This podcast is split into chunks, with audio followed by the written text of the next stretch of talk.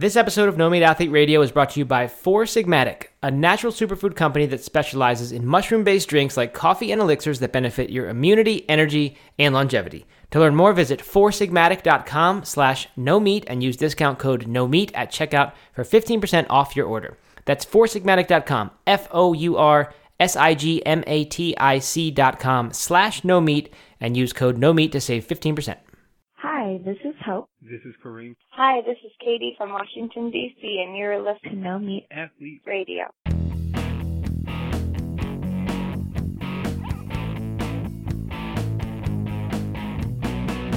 Matt, so we, we make it no secret that we try not to read the reviews on iTunes because those negative reviews just get under our skin, right? That's right. Well, you know, I, as I mentioned a few weeks ago, I was, I was looking through the reviews to, Oh, no. you know, do some stuff, and uh, and one that just kept popping out was that the sound quality was not up to snuff. Oh, yeah? Yeah, and so uh, guess what I did over the weekend? B- b- bought a new mic. I did I did not buy a new Went to mic. engineering school. I did not go to engineering school either.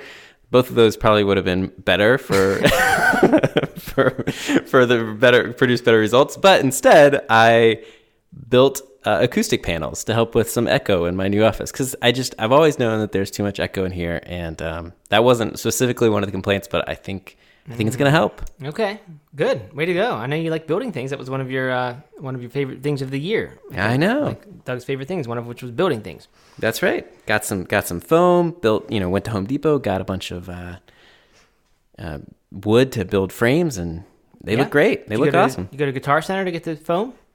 I I used good old Amazon.com, Oh, okay. Good. but it is it is legit acoustic foam, not just like mattress stuff. a rug on the wall or something. Yeah, yeah.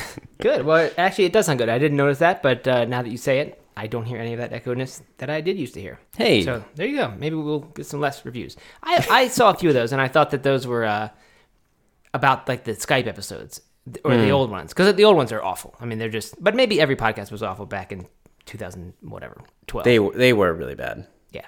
So maybe some people just listening to that, but I, re- I remember one episode in particular where we were interviewing someone who was sitting in a coffee house and we kept having to stop because uh, the espresso machine would, would start. Do you remember that? I fail. Was that? Yeah, I think I do remember that one. I'm not going to call out his name, but I think I know. Yeah, yeah. I'm not either. But it actually was on a subject similar to what we're going to talk about today. That's right. So you can go on a little scavenger hunt, if, see if you Mm-hmm. can turn up that episode. If you can, maybe you'll win a prize.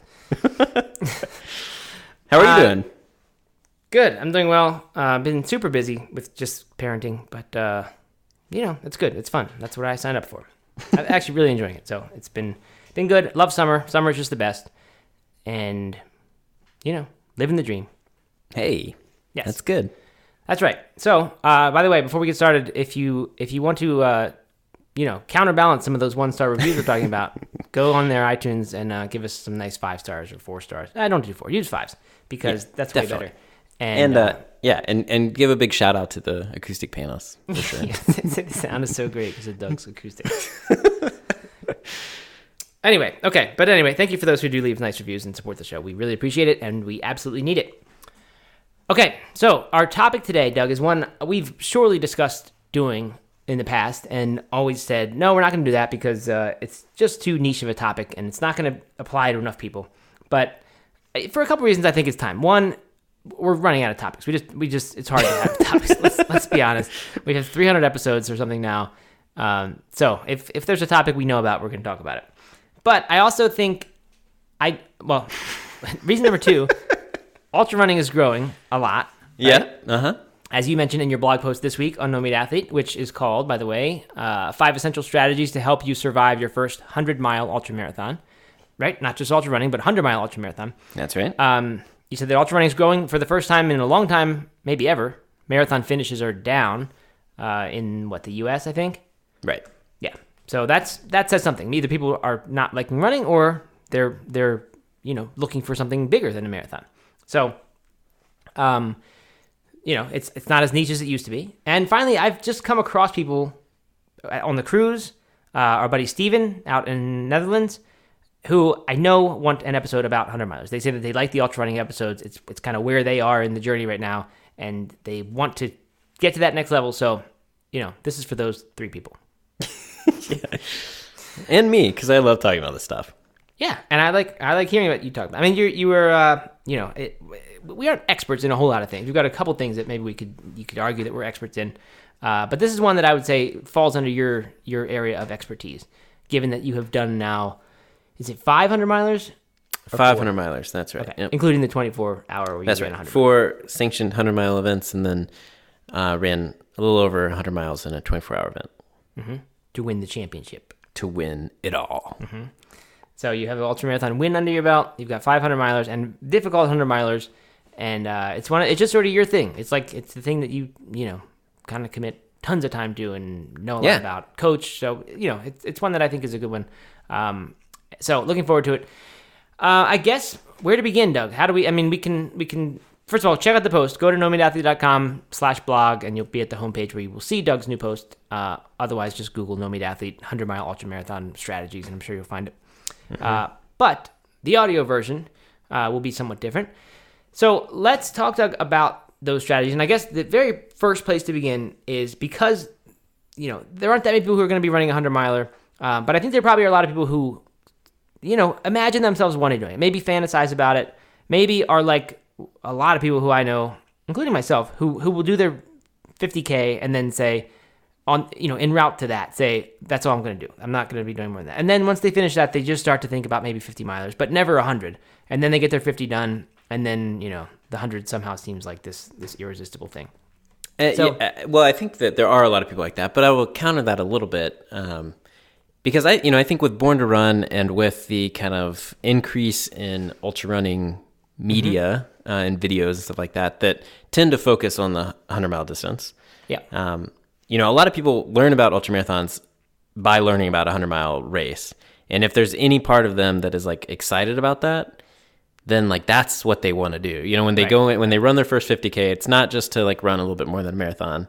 It's to uh, and check the ultra marathon box, but it's to like one day run a hundred miler. And I can't tell you how many people have contacted me to coach, um, who are like, you know, I'm about to run my first 50k, and in three months I would really love to run a hundred miler. you know, Yeah. um, and you know, and like there's just a lot of excitement around that distance because it seems so crazy. Yeah, definitely. So I think those people who I am talking about, and because I did this exact same thing, I knew about the hundred miler before I ever did an ultra marathon, and just thought it was amazing, and and just thought it was, you know, I just couldn't imagine that people were doing that, and that for me just sort of like lit a fire that said somewhere it said one day I have to do that, but I think along the way there's a lot of doubt and a lot of fear of you know telling people you're planning to do that just because it seems so ridiculous. And I think I think there's a lot of just being afraid to admit that that's what you really want to do. So I think the story of I'm just going to do a 50k and then that turns into 50 miles and then that turns into I think that's pretty common. Maybe though, based on what you just said, maybe it's uh it's not always true. Maybe it's sort of this little thing in the back of the mind that says that's what I really want. Yeah, I So mean, I think there's a little bit of both. You know, Yeah. a little bit of both. Yeah.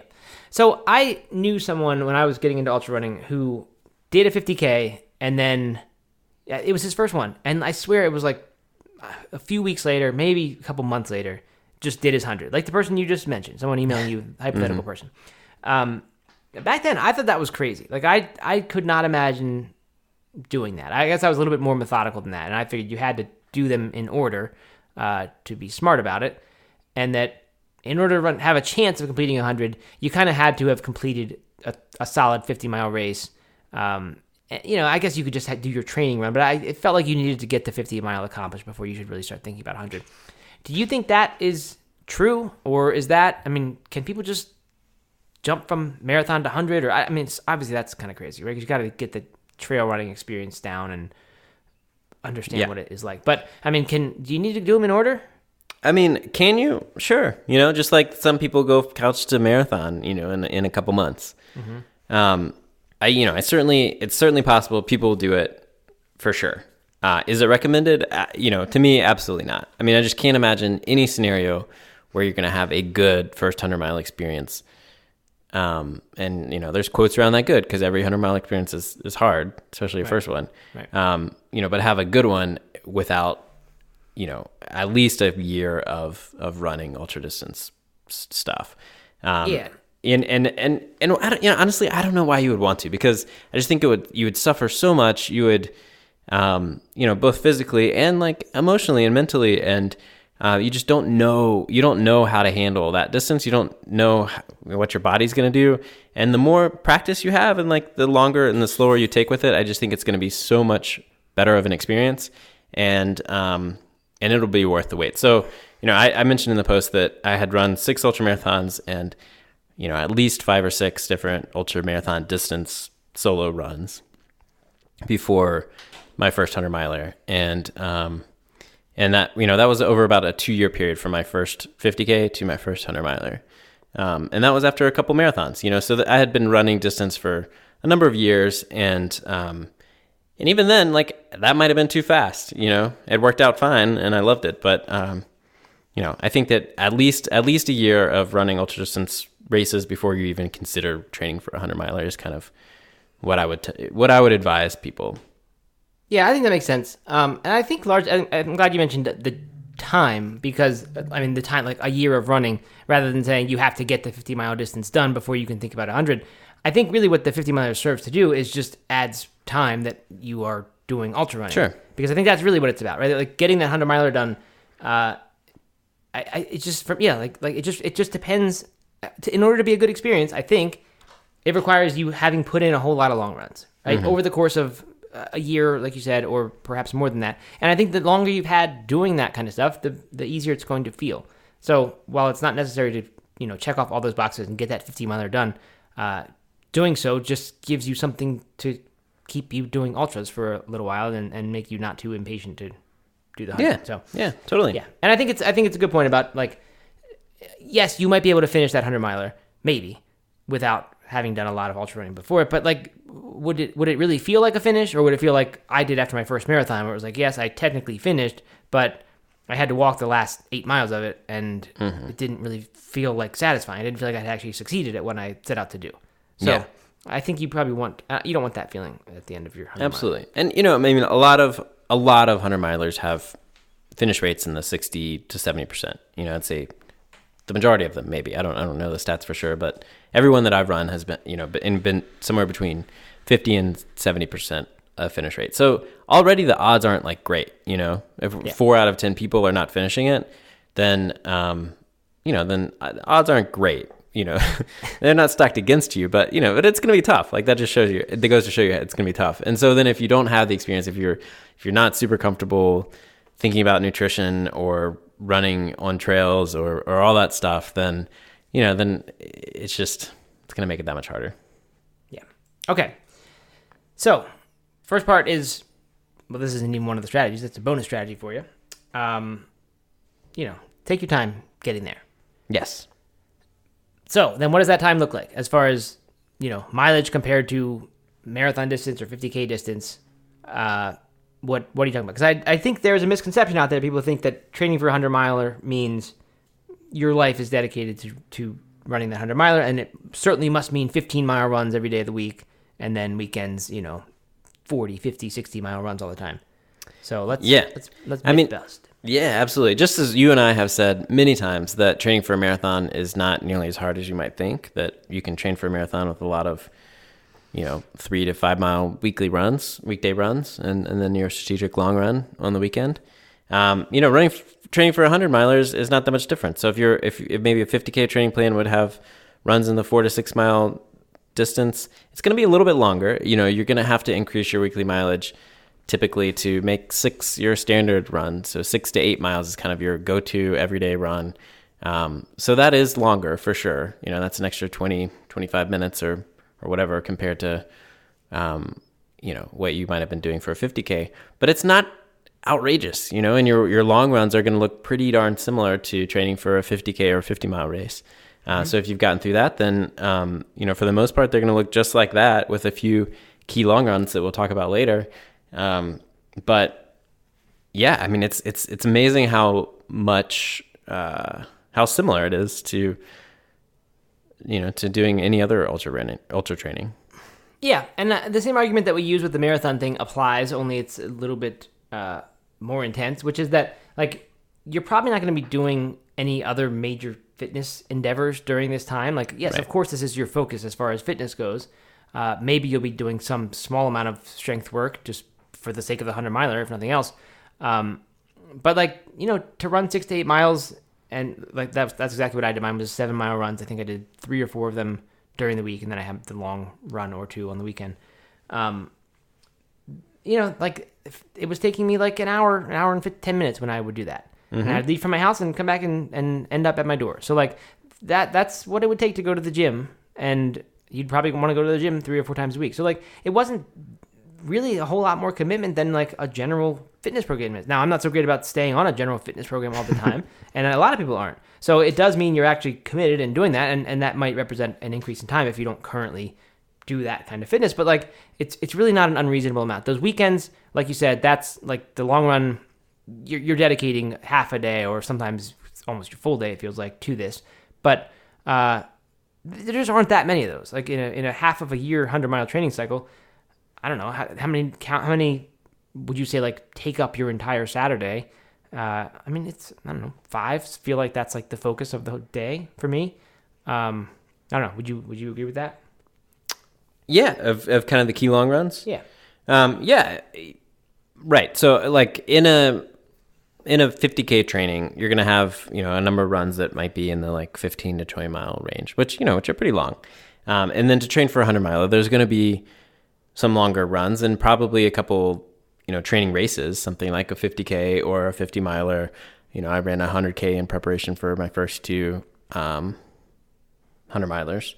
Um, you know, so you might have these like really big events, but you know, we're talking about three to four, you know, of these kind of key long runs, as I like to call them. Um, and you know, and those are the ones that take up uh, your full day, maybe 12 hours if it's a really long run. Um, or or they're back to backs where you're running, you know, 20 miles on Saturday and 20 miles on Sunday, and so that kind of really does take up your whole weekend. Um, but we're not talking about doing that every single weekend. You know, most weekends are going to have just that standard long run that you um, probably came to get to know during marathon or 50k training. Yeah. And um, and then you know you'll kind of fill in the gaps with those key long runs, uh, which I've talked about before, especially post baby. Um, is I would just kind of carve out one weekend a month where I really got in a, a solid long run. Um, but that's not that's not really unique. That's not like inventive training so much as um, as just kind of spinning it a little different from what you know typical 100 mile training would look like, which would be to focus on uh, kind of building with different races or something like that. Um, that you know starts with the 50k and then maybe a 50 miler and then you do some other back to back and then it's race day. Yeah. So I think uh, it's probably important to point out that like we're not trying to downplay the commitment and the training requirement for 100 miler. Oh no, It's it's I mean of course it's a commitment and of course it takes work uh, and a whole lot of running. But I just have this sense like when you tell people you did a 100 miler, so often the response is they look at you like you must be superhuman or like you know you, you must have just dedicated a year of your or many years of your life to just running all the time and that's all you did. Uh, Yeah. and that you have some special ability to this. And like it, it really never felt like that for me. Like i like i said did did it sequentially marathon 50k 50 miler 100 miler uh, and several of the like several 50, 50 miles before the 100 um, but it never it never felt like it became this thing where suddenly it was like my full-time job was to be running all the time it, it still always felt like marathon training it was just a little bit longer like it, it really just didn't ever feel like it was just a huge jump in how it felt it was just it was Yeah. just longer Right. It was just, you know, it just takes a little bit more time. But, you know, if you've gone through any sort of big training cycle before, whether that's for a marathon or a, you know, a, a 50K or a 50 miler, then you, you know, I think you have a good understanding of like when you're not training for something, it feels like you don't have a ton of free time. When you are really dedicated training for something, you just find that time. You find it early in the morning, you find it in the evening or during your lunch break. You find that time. And if you just kind of make that part of your routine, then it's just like, it's just there. And sure, you, you're, you're giving up some other things like maybe some sleeping in or, or whatever but um, you know it's not like you're just taking your whole day to, to go run um, Right. very often anyway So before we talk about specifics of the long run, uh, or actually kind of bridging towards that, uh, people like like someone hearing this who's let's say they've done their 50k or their, I guess 50 mile would probably be smarter. Um, what I mean, can they just jump into a train? Can they go find a training plan? And if so, like where where do we find ultra marathon training plans? Um, but like, would you recommend a certain solid base, or is kind of having trained and done a 50 miler and then taken two weeks or three weeks or a month off uh, of hard training, is that like enough to kind of just start your 100 mile training? Yeah, that's a great question. Um, yeah, I mean the beauty of a hundred, you know, most hundred mile training plans are they're going to be four months, four to five months, you know, maybe longer if depending on where you're starting. Um, and you know that I mean that's a long time to get in shape, and you can start pretty gradually, and you can uh, take your time with it. That's assuming you have some sort of running background, Yeah. uh, and you've trained for some stuff in the past. Um, you know, so I wouldn't necessarily like just kind of jump into it after you haven't been running for two years, you know, and, and kind of expect to run a hundred miler in a couple months. Um, but you know, but if you've been if you've maintained a, a you know a basic level of fitness, then um, most training plans are going to be long enough that you can kind of keep ramping that up.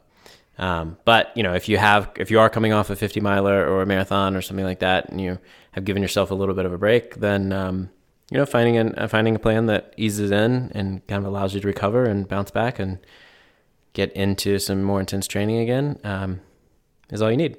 And as far as where to find them, you know, unfortunately, No Athlete doesn't have yet a 100 mile training plan. Um, we do have the ultramarathon roadmap, which includes 50k and 50 mile plans. But um, you know, there's a couple great books. There's uh, Bryon Powell's book, Rel- Relentless Forward Progress, which is what I used for my first um, training plan. Um, Me too. there's uh, I'm blanking on a bunch of names, a bunch of name book names. they're on the shelf. I'm looking at them, but uh, they're too far away for me to read read the name of them.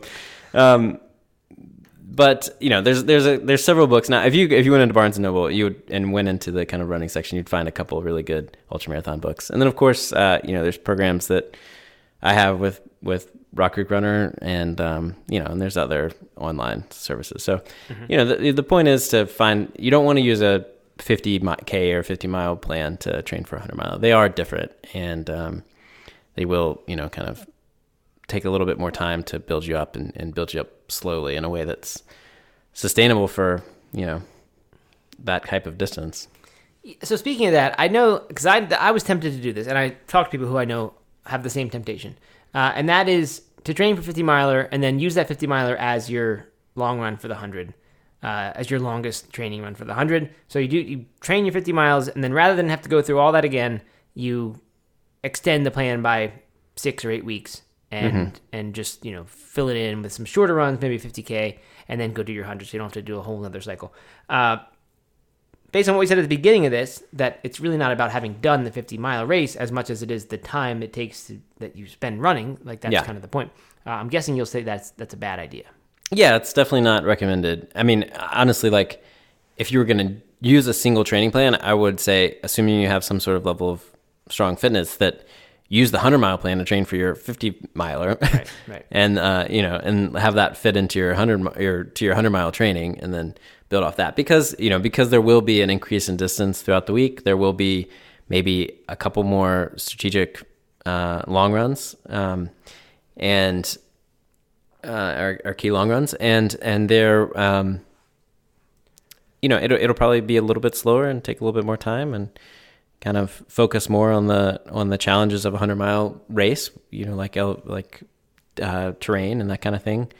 Uh, make sure you're getting in that. So that's why that's why I would uh, I would not do that. All right, Doug. So I've got one more question about long runs before we move on. Uh, before we do that, I wanted to take a minute to thank our new sponsor. This episode of No Meat Athlete Radio is brought to you by Four Sigmatic, a natural superfood company that specializes in mushroom-based drinks like coffee and elixirs that benefit our immunity, energy, and longevity and help us live healthier, more enhanced lives. Four Sigmatic was founded by a group of listen to this, Doug, Finnish fun guys. see, Oh, see what they did there? aiming to popularize functional mushrooms and adaptogens by incorporating them in mainstream products like coffee, tea, and cacao. For example, there's one of our favorites, the mushroom coffee with lion's mane, made with a blend of 100% organic Arabica coffee and lion's mane mushrooms, not real lion's mane, Doug. So it is vegan. It is vegan. Why lion's mane? Because it promotes productivity, focus, and creativity and balances out the stimulation from the coffee.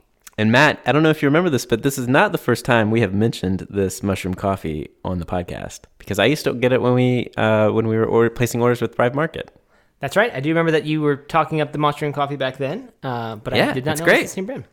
Good, Yeah. good. So we've been using the uh, their superfood protein, which uh, is protein and mushrooms, and the reason I'm using it mainly is because my son Holden, as I mentioned just last episode, um, super into sports, and I'm trying to get him a little bit of extra nutrition, and I can't usually put protein powders into his smoothie because he doesn't like the sweetness that a lot of them have with the stevia taste. This has none of that. Uh, only a tiny, tiny bit of sweetener that makes it just you know go down perfectly, and he doesn't notice it at all or doesn't mind it at all. Um, That's great. yeah, it's it's worked really great so far. Cool. To learn more, visit foursigmatic.com slash no meat and use code no meat at checkout to save 15% off your first order. That's F O U R S I G M A T I C dot com slash no meat and use code no meat at checkout to save 15% off.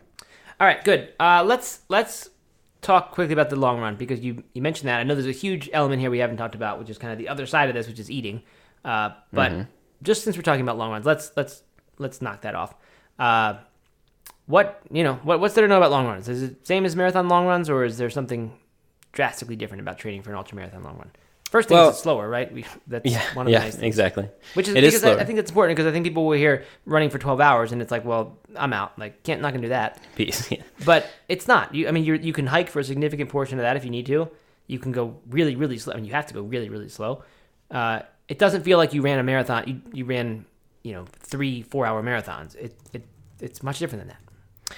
Yeah, I mean, totally. I, I'm trying to look up real quickly what the pace of 100 miles in 24 hours is. Um, I think Which- it, is it is it? I forget. I'm not even gonna guess. I thought it was uh, 13 minutes. uh, 100 miles in 24 hours is 24 minutes. 24 minute miles. Does that make sense? can't no, that can't be. That can't be right. That's not right. okay, ignore that. that's not. That's that's definitely not right. All right. Um. Anyway. Uh. Oh. Oh. Oh. That was 24 minute pace. Uh. There we go. All right. We're gonna get this right here. Hold the phone, everybody. Oh yeah, 14 minutes. 14 minutes and 24 seconds. Um.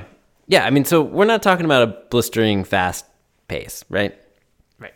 Um, and that is a 24 hour 100 miler, which, you know, is kind of a, a like really good benchmark. If you've run a sub 24 hour 100 miler, then, you know, that kind of puts you in a different category.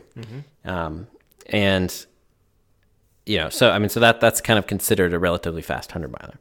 Um, and, you know, so we're not talking about crazy fast long runs like you like you like you mentioned. I don't really know where I'm talking what I'm what I'm trying to say here. But so what do the long runs actually look like?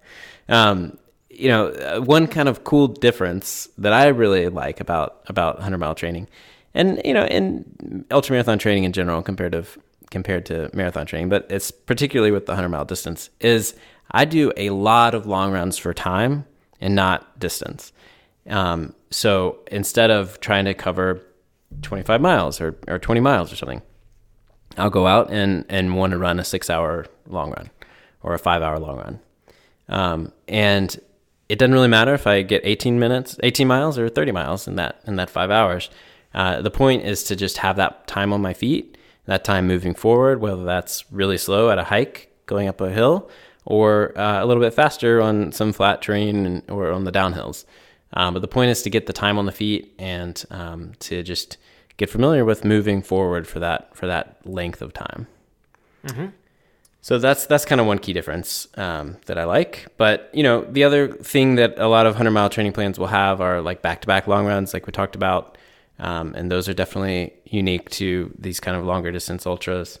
Um, training races, you know, like I mentioned, you can use the 50k, 50 mile, 100k um, races as training races to practice for the 100 mile distance.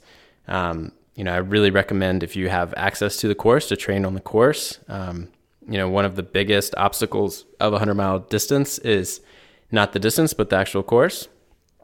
And, um, you know, if you can get on that terrain and, and train on that course, then that's only going to help you out. And, uh, you know, and then there's also the aspect of having to do a self supported long run that's really quite long. Like I remember the first time I ran 50K by myself in Rock Creek Park, you know, which is, I mean, you know, a sizable park for the middle of a city in DC.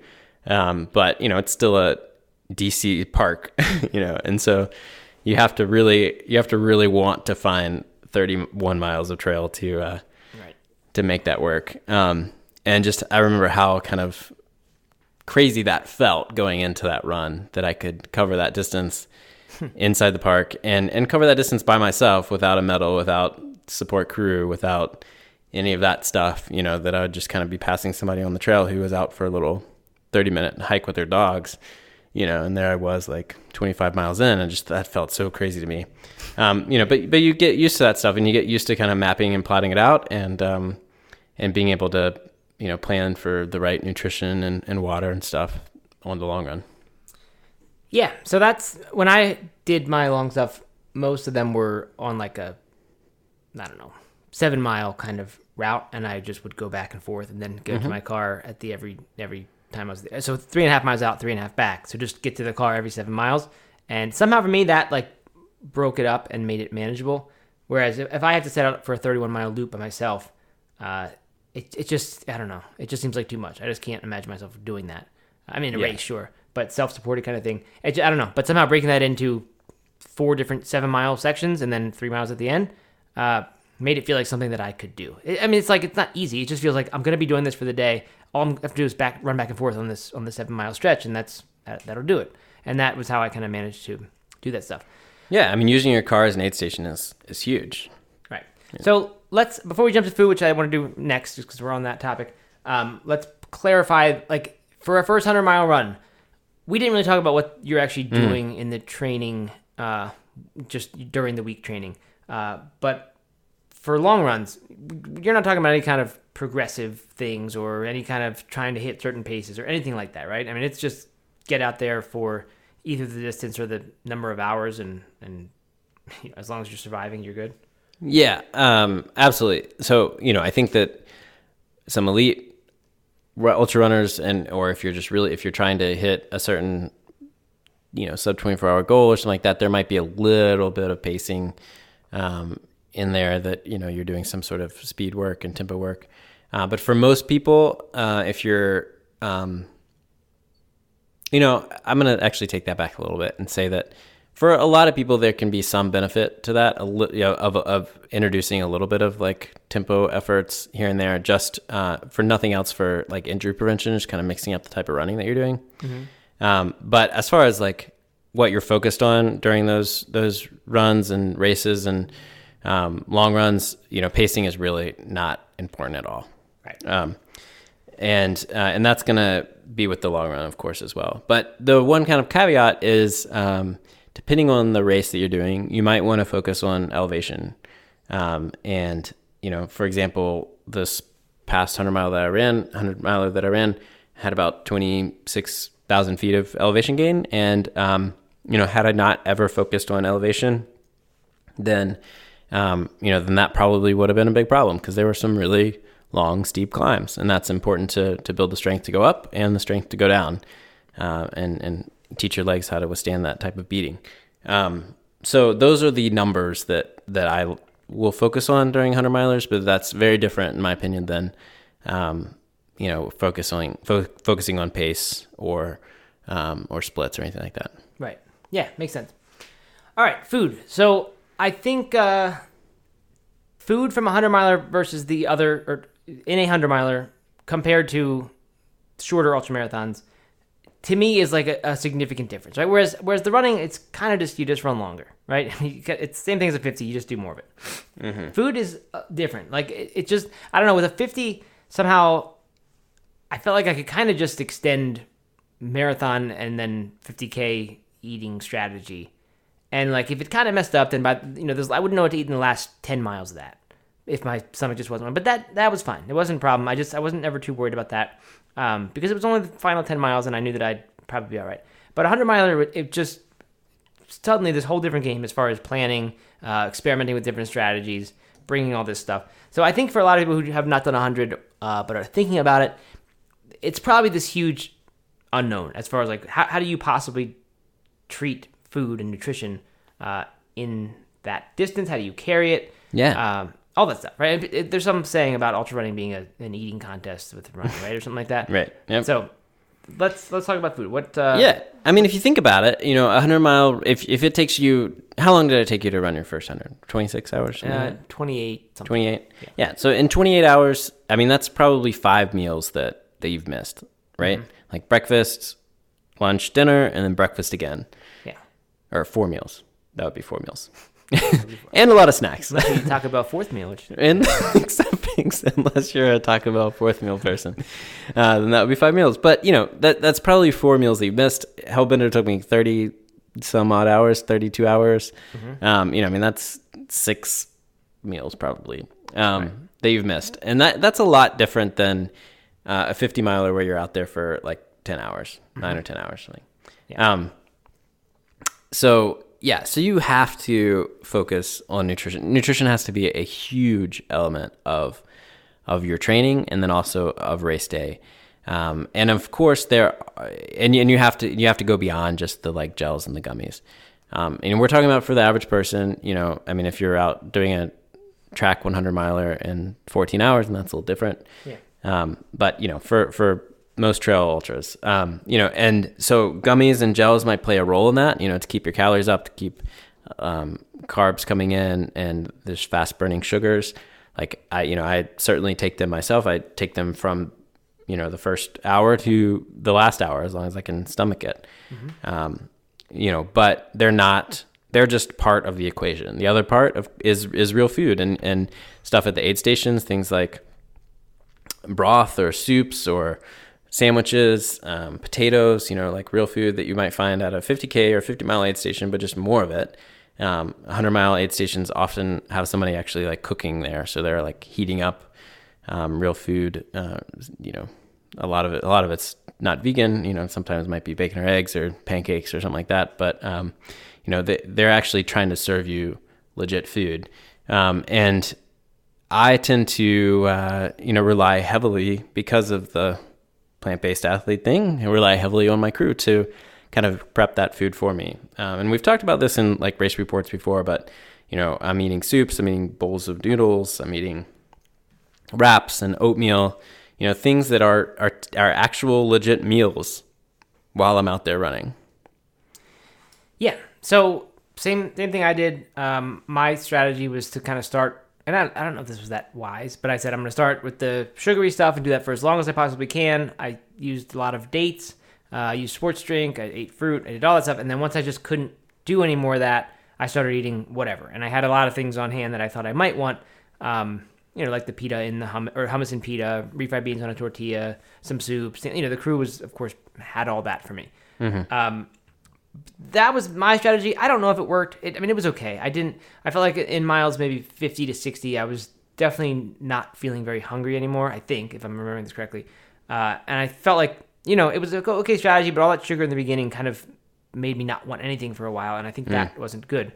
Uh, is there like a particular way you think people should do this, or have a kind of very basic framework to begin the own the experimenting that they're going to do during their training, or is it really just sort of whatever you find works and whatever keeps you eating food, then that's what you should do? I mean, so the you know the most important thing is that last one. Whatever you, find, whatever you can do to keep eating food, whatever looks good to you, then that's what you should be eating. Um, but if you if you were able to put some strategy around it, and I think everyone should go in with a little bit of strategy, um, is to to do whatever you can to kind of balance that out so that you are able to keep eating the sugars towards the end, towards the second half of the race. Um, you know, while also getting in some of that real food at the beginning. Because if you're just burning nothing but sugar for the first 50 miles, then uh, when you hit that point where you can't have any sugar, you're not going to have anything else to burn. Um, and uh, you know, so so I'm eating. You know, I'm probably passing the first aid station that's like six miles into the race or whatever, and not grabbing any real food. But after that, you know, I'm I'm taking in some sort of real food, um, and then trying whatever to do whatever I can to keep taking in um, some of the the gels or or the gummies um, all the way to the very end. So, um, you know, but but the the truth is like. you're probably going to get nauseous and you're probably going to have times when you don't really want to eat.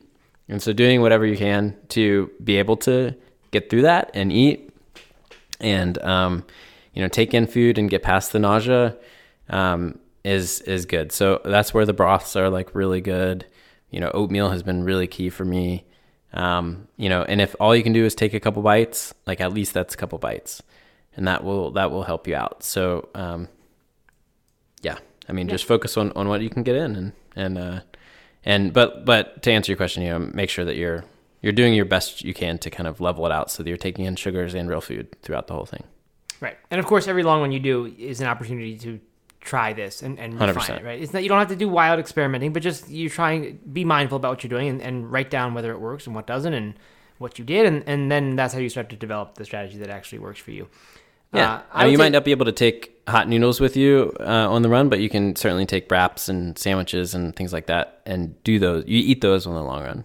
Yeah. And you might be able to make a note that hot noodles sure would have sounded good at this point, but I didn't have it. Yeah. Then, then you can know to have it at your race. Because I think, like, for me, I think what it comes down to is uh, none of that stuff about, like, you know, this many grams of carbohydrates per hour. Like, that, that for me is much more marathon importance than finish an ultra, finish a 100 miler importance.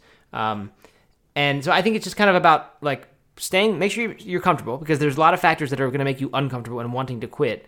And, you know, we'll talk about the night in coming up in just a second.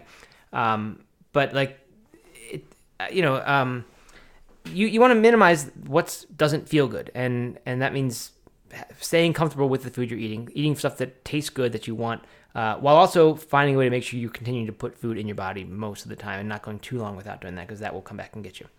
Absolutely. All right, final bit. Uh, the nighttime. I think that's that's the one another distinguishing feature of hundred mile running is that you've got to run through the night uh, unless you're super fast. And I think for a lot of people that's a total like you know that's that's crazy. I mean, what how are you gonna run through the whole night? That seems like something you can't do. So, Yeah, I mean that's probably the like first question you get is uh, Yeah. after a race is like, oh, what did you sleep? Like right. Everyone has that. everyone asks that. Um, and and no, for the most part, no. I mean there are I have multiple times, and I talked about this in the last uh, race report that saw some guy kind of you know sit, pull pull up a seat at an aid station and put on his alarm clock and took a little nap. Never saw him again, so I don't know what happened. you know, but people do it.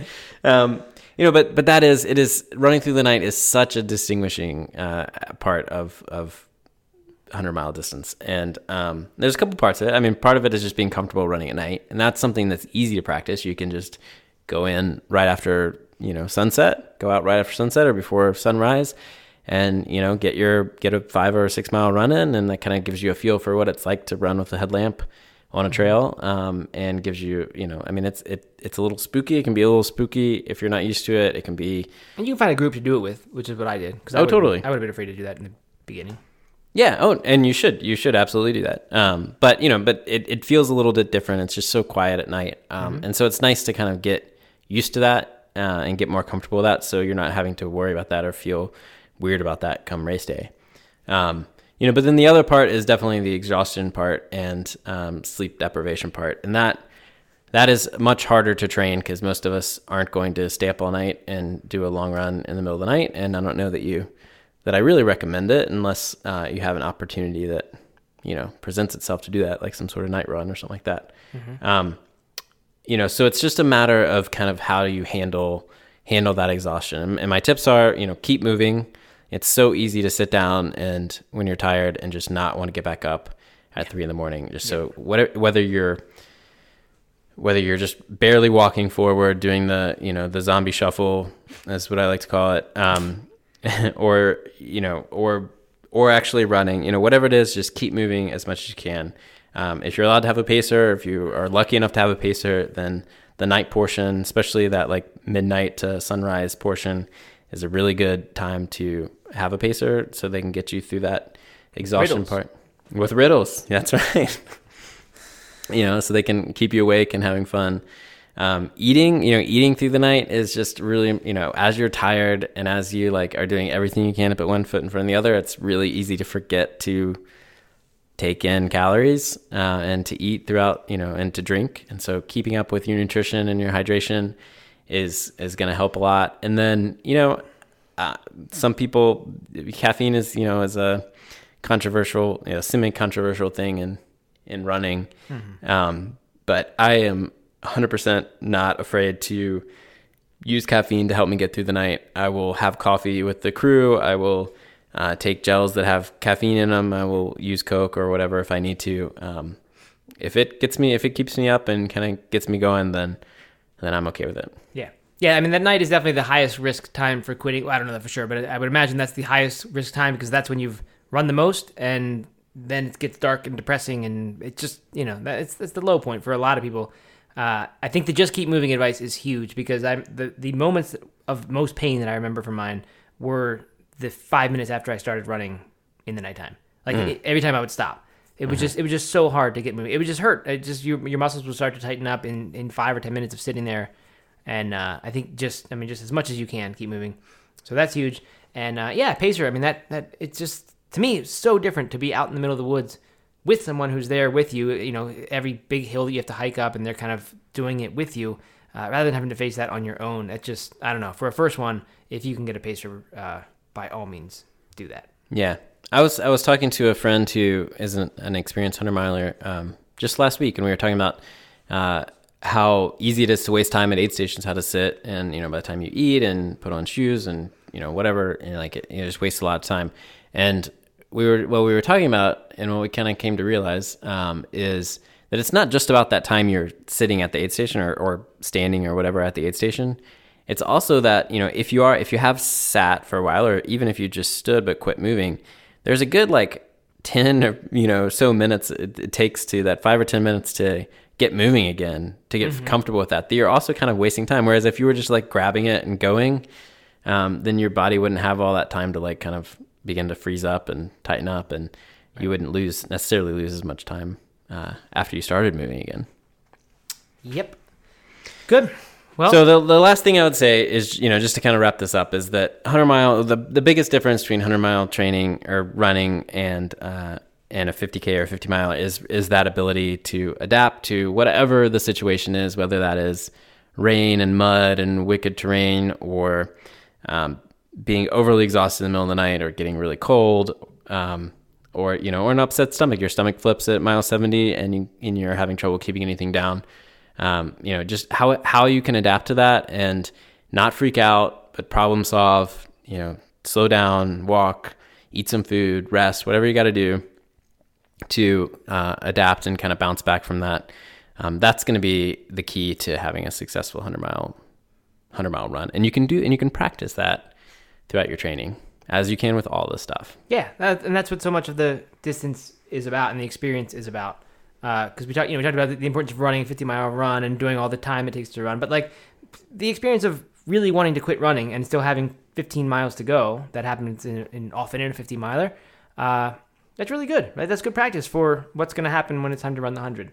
Because, Totally. like you said, you, you have to adapt to having made a nutrition mistake or, you know, having not brought the right shoes or not gotten socks swapped out with your pacers. Um, so, yeah, like you said, I think that's I think that's a great tip. That's why experience makes such a difference, Mm-hmm. uh, which makes that first one hard. But uh, yeah, it's it's to this day favorite favorite race that I've ever run was the hundred mile race. So Hey, I think that's it's, cool. As painful as it was, it was something about it. Just just was a great experience. Felt good. Me too. Cool. Um, yeah. Well, good. All right. Well, Well, thank you, Doug, for sharing your knowledge for us. Maybe we'll do a follow up one of these days, depending on feedback. But Yeah. uh, I know there's a lot more to talk about. We, Sure. barely Make scratched the surface of a lot of stuff, but uh, do 100 episodes on the 100 That'd be mile perfect. distance, but ideal. do a 100 mile 100 100 mile 100 episode series from a three episode 300 to 400 is That'd- that'd all 100 awesome. miler. Yep. We were five listeners after that.